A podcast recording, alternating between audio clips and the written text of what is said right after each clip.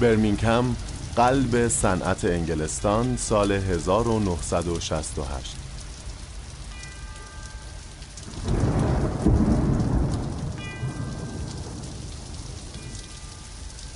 در بعد از ظهری ابری و بارونی در حالی که صدای کوبیده شدن تیراهنها به زمین فضای شهر رو پر کرده بود فکری به سر جان آزی آزبورن می‌زنه که نتیجهش سبکی جدید از راک رو پدید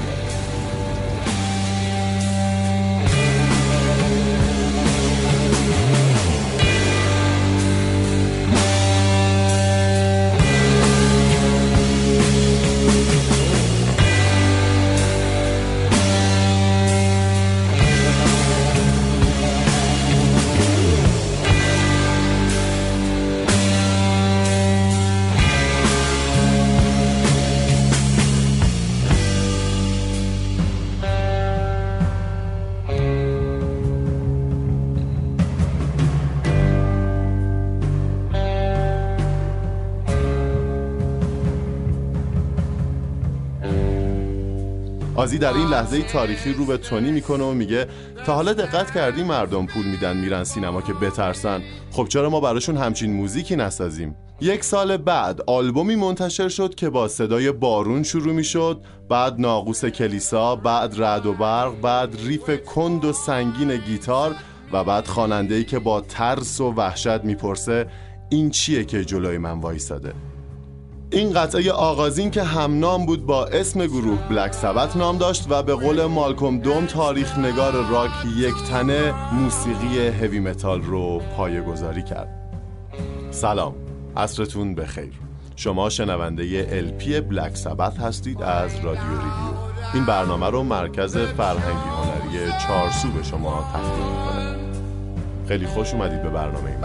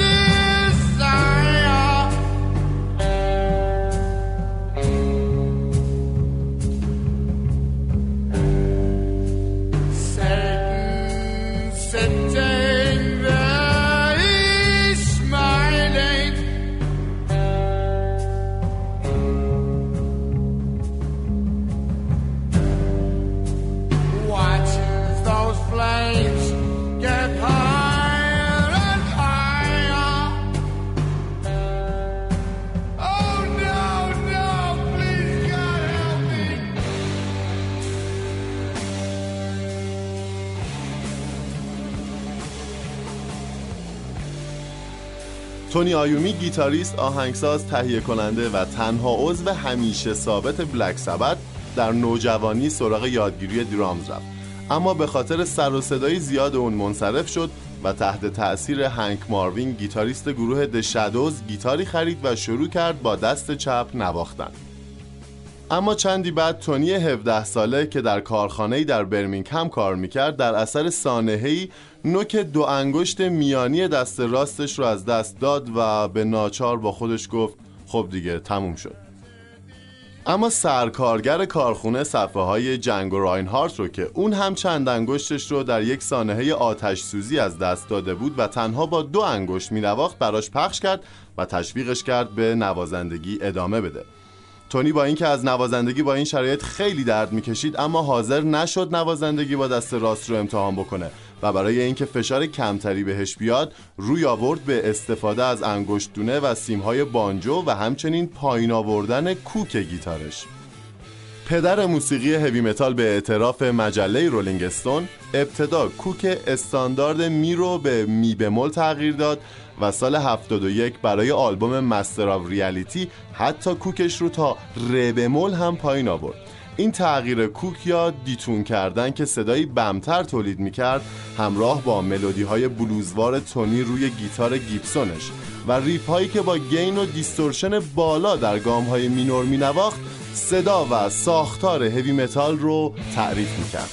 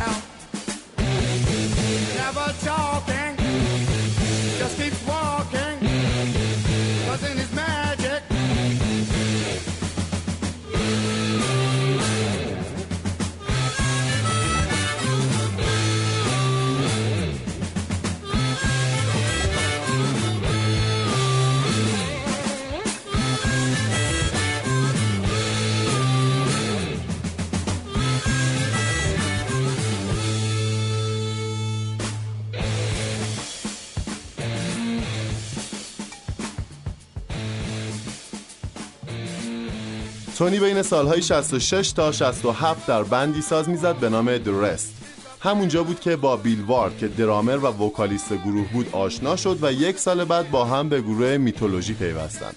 عمر این گروه هم خیلی نبود و بعد از چند ماه فعالیت به خاطر مشکلاتی که پلیس و کلاب ها براشون درست کرده بودند از هم پاشید. اما در همون سال یک گروه برمینگهمی دیگه هم از هم پاشید که رربرید نام داشت. بعد از دیسبند شدن رربرید وکالیست گروه آزی آزبورن به واسطه آگهی که در یک فروشگاه محلی موسیقی گذاشته بود با آیومی و وارد آشنا میشه و گیزر باتلر بیسیست گروه سابقش رو هم با خودش همراه می‌کنه تا هسته اصلی بلک سبت تشکیل بشه. البته اونا قبل از اینکه این اسم رو برای خودشون انتخاب کنند با عناوینی چون The Polka Talk بلوز بند و ارث کار خودشون رو آغاز کردند و نهایتا سال 69 نامشون رو به بلک سبت تغییر دادند.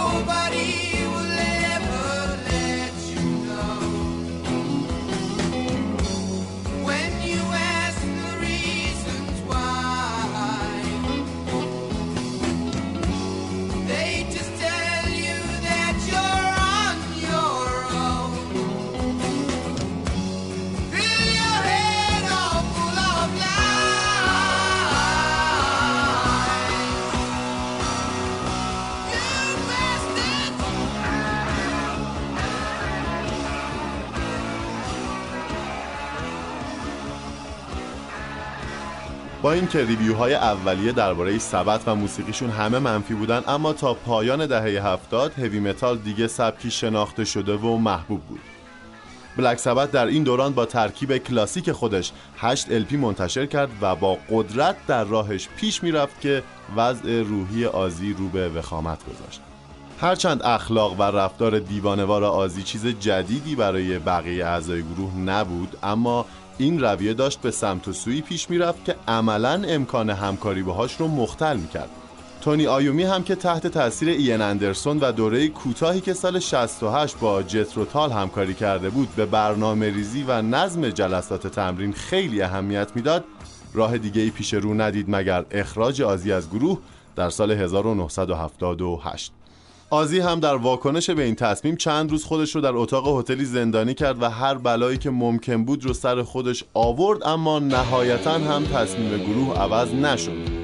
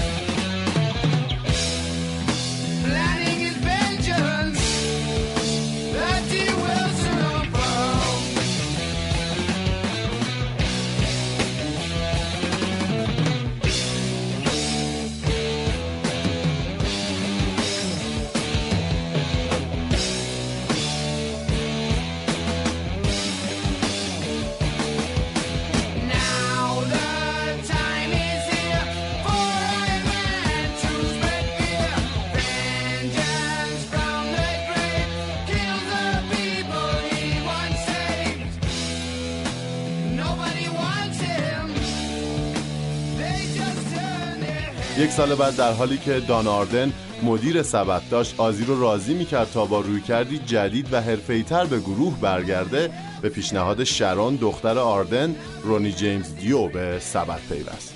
اولین آلبوم دیو با سبت با عنوان هیون هل سال 1980 منتشر شد و یک سال بعد هم آلبوم ماب رولز همکاری دوباره دیو با سبت رو همراه داشت. البته این همکاری هم دیری نپایید و دیو سال 1982 یعنی دو سال بعد از گروه جدا شد و یک بار دیگه بلک سبت رو در خطر انحلال قرار داد.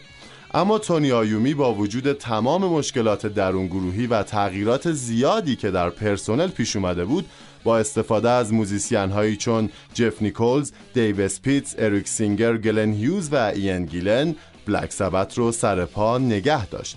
در این دوران و تا سال 1987 سبت دو آلبوم بورن و سون استارز رو منتشر کرد و بعد با پیوستن تونی مارتین به گروه در جایگاه لید وکالیست دوره جدیدی از آهنگسازی تونی آیومی آغاز شد.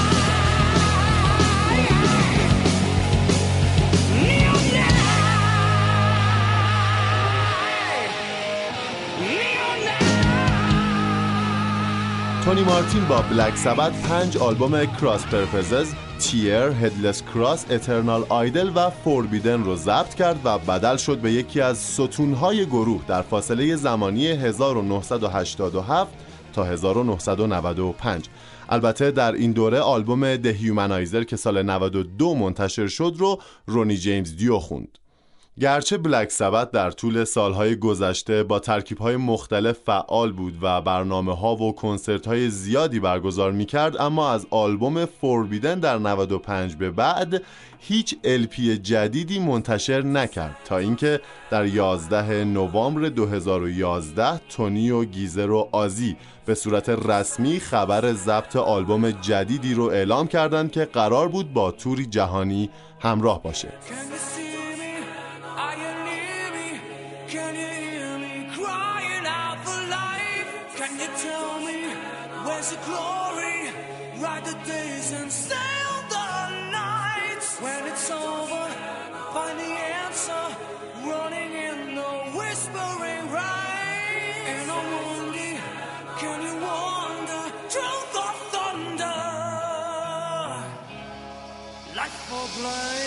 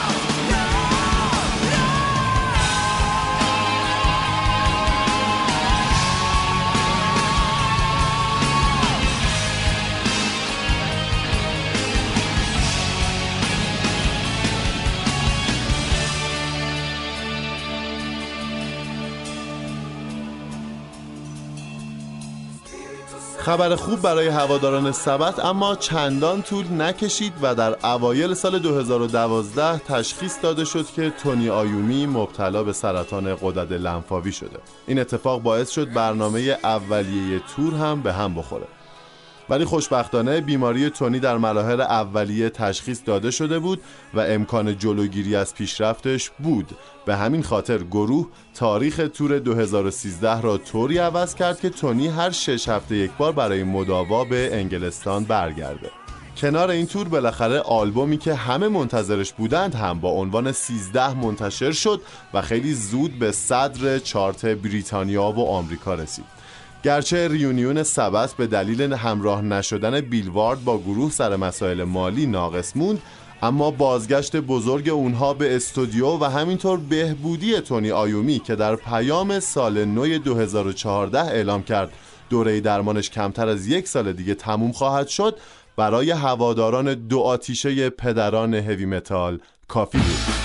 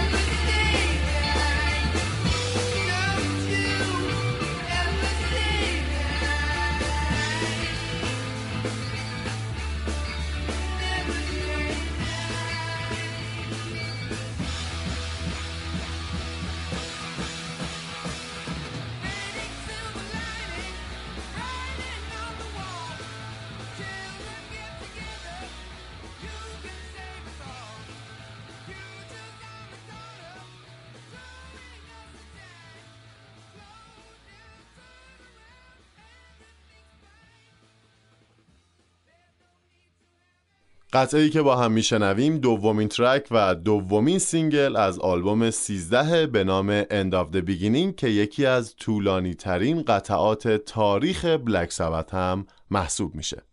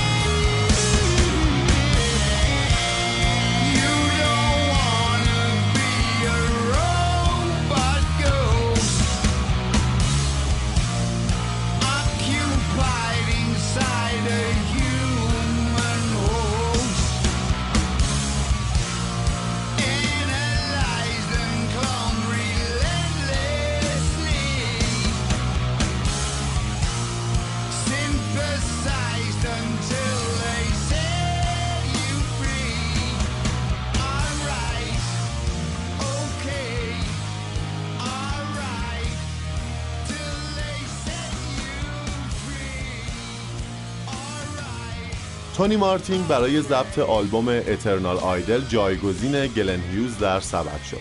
قبل از ریلیز آلبوم گروه پذیرفت تا در دوران جداسازی سفید پوستان و سیاه پوستان در آفریقای جنوبی شش برنامه در این کشور برگزار کنه. این اقدام اعتراض هنرمندان و فعالانی که مخالف این قضیه بودند و آفریقای جنوبی رو تحریم کرده بودند رو برانگیخت. به همین خاطر به ووان درامر اون موقعی سبت از شرکت در برنامه انصراف داد و تری چایمز درامر سابق گروه کلش جایگزین اون شد. آلبوم ایترنال آیدل در دسامبر 87 منتشر شد اما هواشی داستان آفریقای جنوبی اون رو به سایه برد. با این حال نقدهای جست گریخته ای که روش نوشته شد همگی در تحسین صدای قدرتمند مارتین بود. تور این آلبوم به خاطر داستان آفریقای جنوبی در خیلی از کشورهای اروپایی هم کنسل شد. اونها با کمپانیشون هم مشکل پیدا کردند و کل این ماجرا باعث شد گروه در سال 88 مدتی استراحت بکنه و در آگوست همون سال برای آلبوم جدید به استودیو برگرده. اما به خاطر مشکلاتی که حین ضبط آلبوم ایترنال آیدل پیش اومده بود تونی تصمیم گرفت خودش تهیه کننده آلبوم جدید بشه و کوزی پاول درامر سابق رینبو و لارنس کاتل رو به بند اضافه کنه. در نهایت آلبوم Headless Cross در اپریل 89 منتشر شد و باز هم مورد بیمهری منتقدان دوره خودش قرار گرفت. قطعه که با هم میشنویم title track این آلبومه. در این آلبوم برایان می به عنوان مهمان سولوی گیتار قطعه When Death Calls رو اجرا می‌کنه.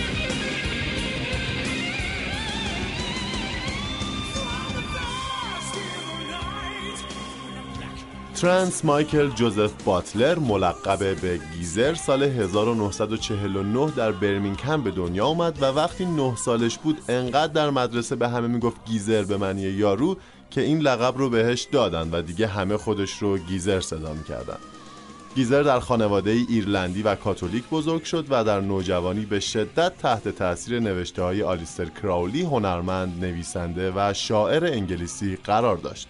اون در پاییز 67 اولین band ش به نام Rare Breed رو تأسیس کرد و آزی آزبورن رو با تمام دیوونگیش دیوونگی که باعث می‌شد برادر گیزر بهش بگه یه چیز نه یه آدم به عنوان خواننده گروه برگزید. در همون روزها بود که گیزر با تونی آیومی و گروهش در night club ی آشنا شد. قبل از این آشنایی گیزر با الهام از جان لنون rhythm guitar می نواخت اما وقتی Sabbath تشکیل شد آیومی رک و راست بهش گفت که دوست نداره با یه گیتاریست دیگه ساز بزنه و اون هم رفت سراغ bass و الگوش رو برای نوازندگی جک بروس قرار داد. تونی آیومی ساز زدن و کاراکتر گیزر باتلر رو در نخستین دوران فعالیت band اینگونه توصیف می‌کنه. از سیاره دیگه ای اومده بود. گیزر جدا از نوازندگی اکثر lyrics های Sabbath زمان آزی رو هم می نوشت که بیشتر حول و حوش موضوعاتی چون داستان های علمی تخیلی، فانتزی و وحشت و وجه تیره ذات بشری بود که منجر به نابودی جهان می شد.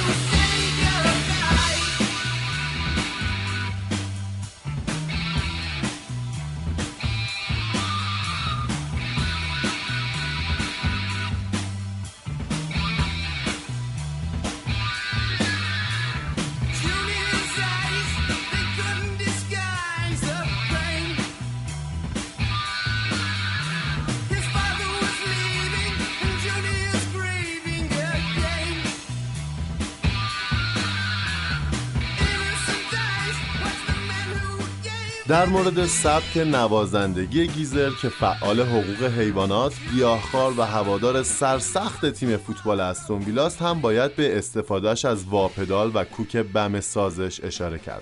استیو هریس در مورد تکنیک گیزر میگه یادم میاد سعی می‌کردم bassline Paranoid رو بزنم. بعد یک روز ور رفتن نتونستم. اصلا نمیفهمیدمش. گیتار رو انداختم رو تخت و با عصبانیت زدم بیرون. اما فرداش برگشتم و note به note اونو زدم. همین که راه افتادم بیشتر ظرافت bassline اونو دریافتم.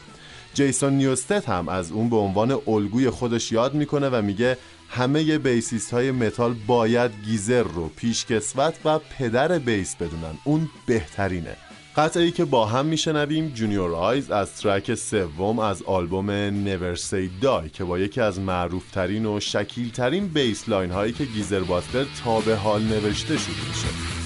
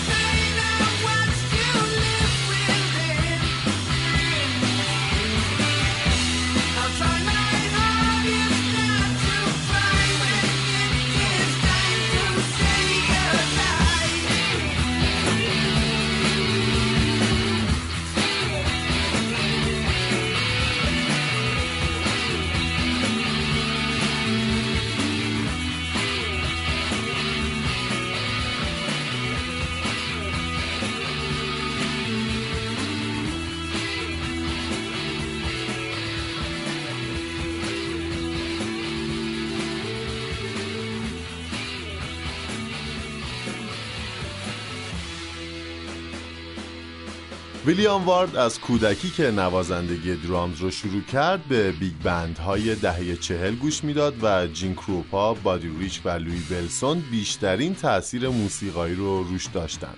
بیل در نیمه دهه 60 در band ی به نام The Rest drums می‌زد و می‌خوند و در همون band بود که با تونی آیومی هم آشنا شد.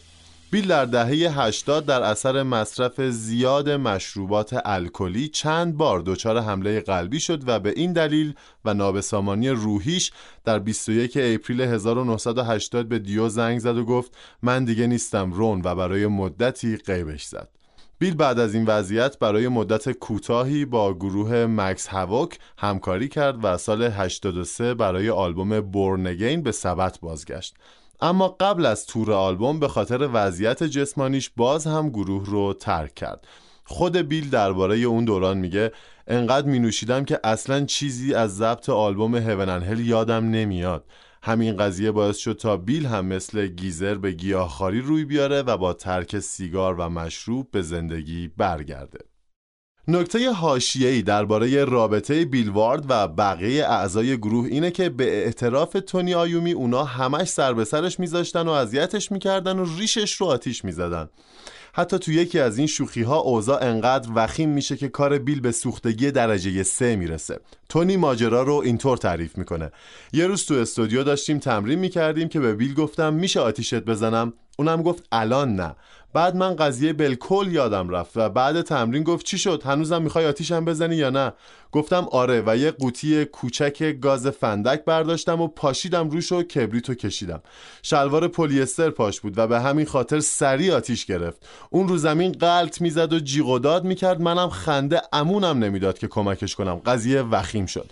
بعدش احساس خیلی بدی داشتم. کارش به بیمارستان کشید. مادرش زنگ زد و گفت زاده احمق دیگه وقتش بزرگ شی. می‌خوان پای بیلم رو قطع کنن که خوشبختانه به خیر گذشت.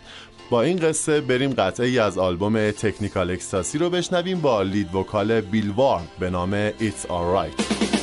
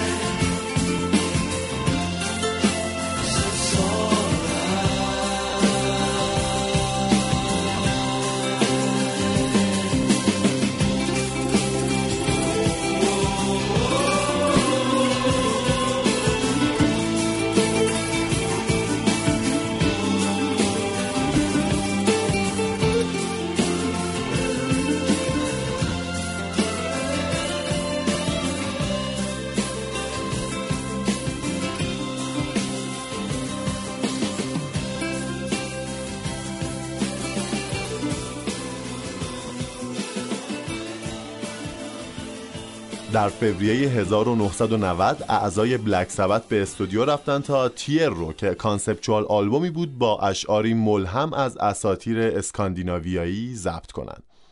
آلبوم چندان موفق نبود. خیلی از تورهای آلبوم هم به خاطر فروش نرفتن بلیت ها کنسل شد. بعد از این تور گیزر باتلر به band برگشت و اواسط سال 91 در مصاحبه دو نفره با تونی آیومی گفت باید از شر تونی مارتین خلاص شن. بدین ترتیب رونی جیمز دیو برای ضبط آلبوم دیهیومنایزر دوباره به گروه ملحق شد و تونی مارتین هم مشغول ضبط آلبوم سولوی خودش به نام بک بیلانگ شد. اما سبت نتونست با دیو آلبوم رو ضبط کنه و به ناچار دوباره تونی مارتین به سبت برگشت. خود تونی مارتین داستان رو اینطوری تعریف می‌کنه. من به طور رسمی اخراج نشدم. فقط کسی دیگه به هم زنگ نزد. من مشغول ضبط آلبوم سولوی خودم بودم. اونا هم با دیو کارشون رو شروع کرده بودن. هنوز با هم رابطه داشتیم و سر چند تا از اجراهاشون هم رفتم. رونی خیلی راضی نبود و با هم مشکلاتی داشتن. بعد خودشون رسما ازم خواستن برگردم به گروه و من هم حس کردم راست راستی گروه رو ترک نکردم.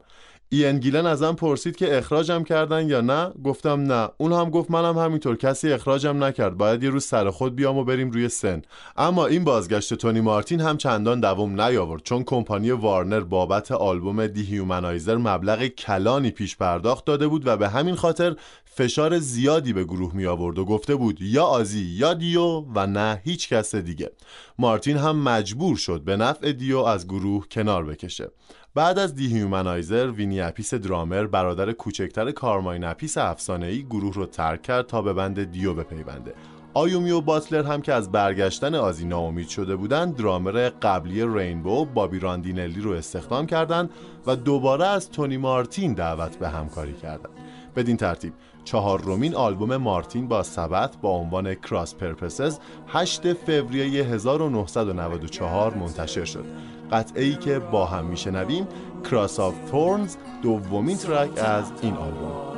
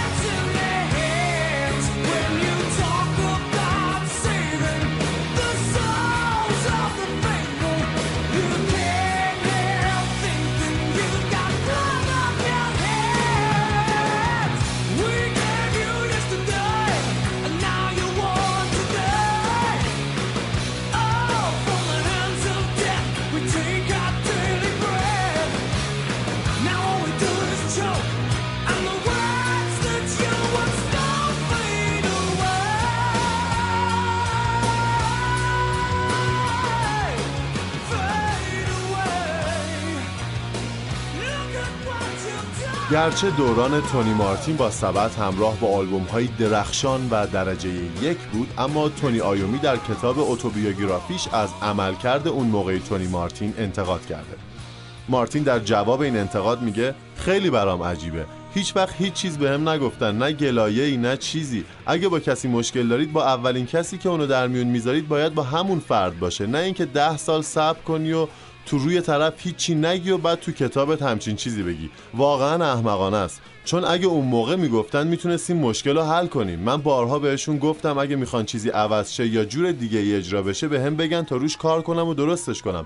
اما هیچی نگفتن و معلومه انقدر جرأت نداشتن چیزی بگن و اینکه بعد ده سال چون این مسائلی رو تو کتابت بیاری به نظرم خیلی احمقانه است.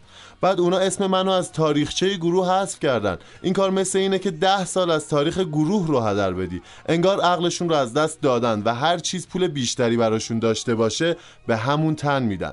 مثلا همین ریونیون آزی. چند بار باید پول بدی و بری یه چیزو ببینی؟ بعد میگن آهنگ های محبوب مردمه. بله به خاطر اینکه همش همین رو داریم به خورده مردم می‌دونه. نمی‌ذارین چیز دیگه ای بخرن.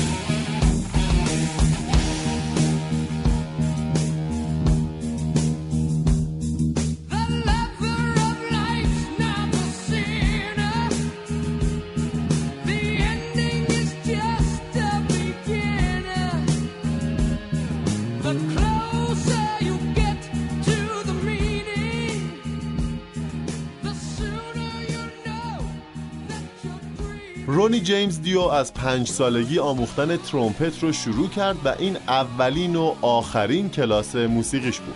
دیو از اونجایی که پدر و مادرش آمریکایی ایتالیایی بودند از کودکی اپرا زیاد میشنید و ماریو لانزا تاثیر زیادی بر نحوه خوندنش داشت. اون در نوجوانی اولین گروه خودش رو به نام ویگاس کینگز تشکیل داد. این گروه چند بار تغییر اسم داد تا نهایتا رسید به The Electric Elves و یک نوازنده کیبورد هم به گروه اضافه شد. سال 1968 در یک سانحه رانندگی نیک پانتاس گیتاریست گروه کشته شد و اعضای گروه هم مدتی در بیمارستان بستری بودند. بعد از این اتفاق اونا نامشون رو به الوز تغییر دادن و در نهایت اولین آلبومشون رو با نام خود گروه یعنی الف در سال 1972 منتشر کردند. تهیه کنندگان این آلبوم راجر گلاور bassist و ایان پیس درامر گروه Deep Purple بودند. الف در نهایت سال 1975 با پیوستن دیو و گریدی ریسکول درامر به ریچی بلکمور برای تشکیل گروه Rainbow disband شد. همکاری دیو با ریچی بلکمور چهار سال بیشتر طول نکشید و دیو بعد از سومین آلبومشون با عنوان Long Live Rock 'n' Roll Rainbow رو به مقصد Black Sabbath ترک کرد. قطعه که با هم میشنویم title track آلبوم Heaven and Hell با صدای رونی جیمز دیوی فقید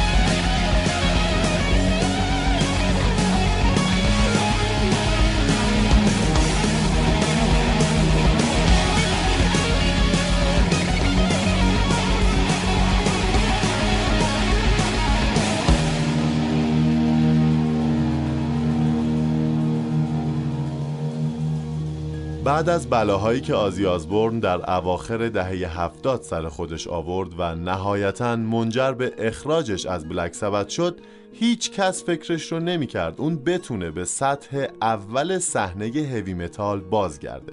اما آزی سال 1980 با کمک مدیر برنامه هاش شرون که بعدا هم با هم ازدواج کردند supergroup ی تشکیل داد متشکل از لی کرسلیک، دان ایری، باب دیزلی و رندی رودز این گروه آلبوم The Blizzard of Ozz رو منتشر کرد که موفقیت بسیاری برای آزی به همراه داشت و از این تاریخ به بعد بود که حرفه سولوی پروردگار متال آغاز شد. LP Black Sabbath از Radio Review رو با قطعه Changes از آلبوم والیوم 4 و با صدای آزی آزبورن به پایان می‌بریم این برنامه رو مرکز فرهنگی هنری چارسو به شما تقدیم کرد. دو هفته دیگه با ایپی God's Made Heavy Metal پیشتون برمیگردیم. عصر خوبی داشته باشید.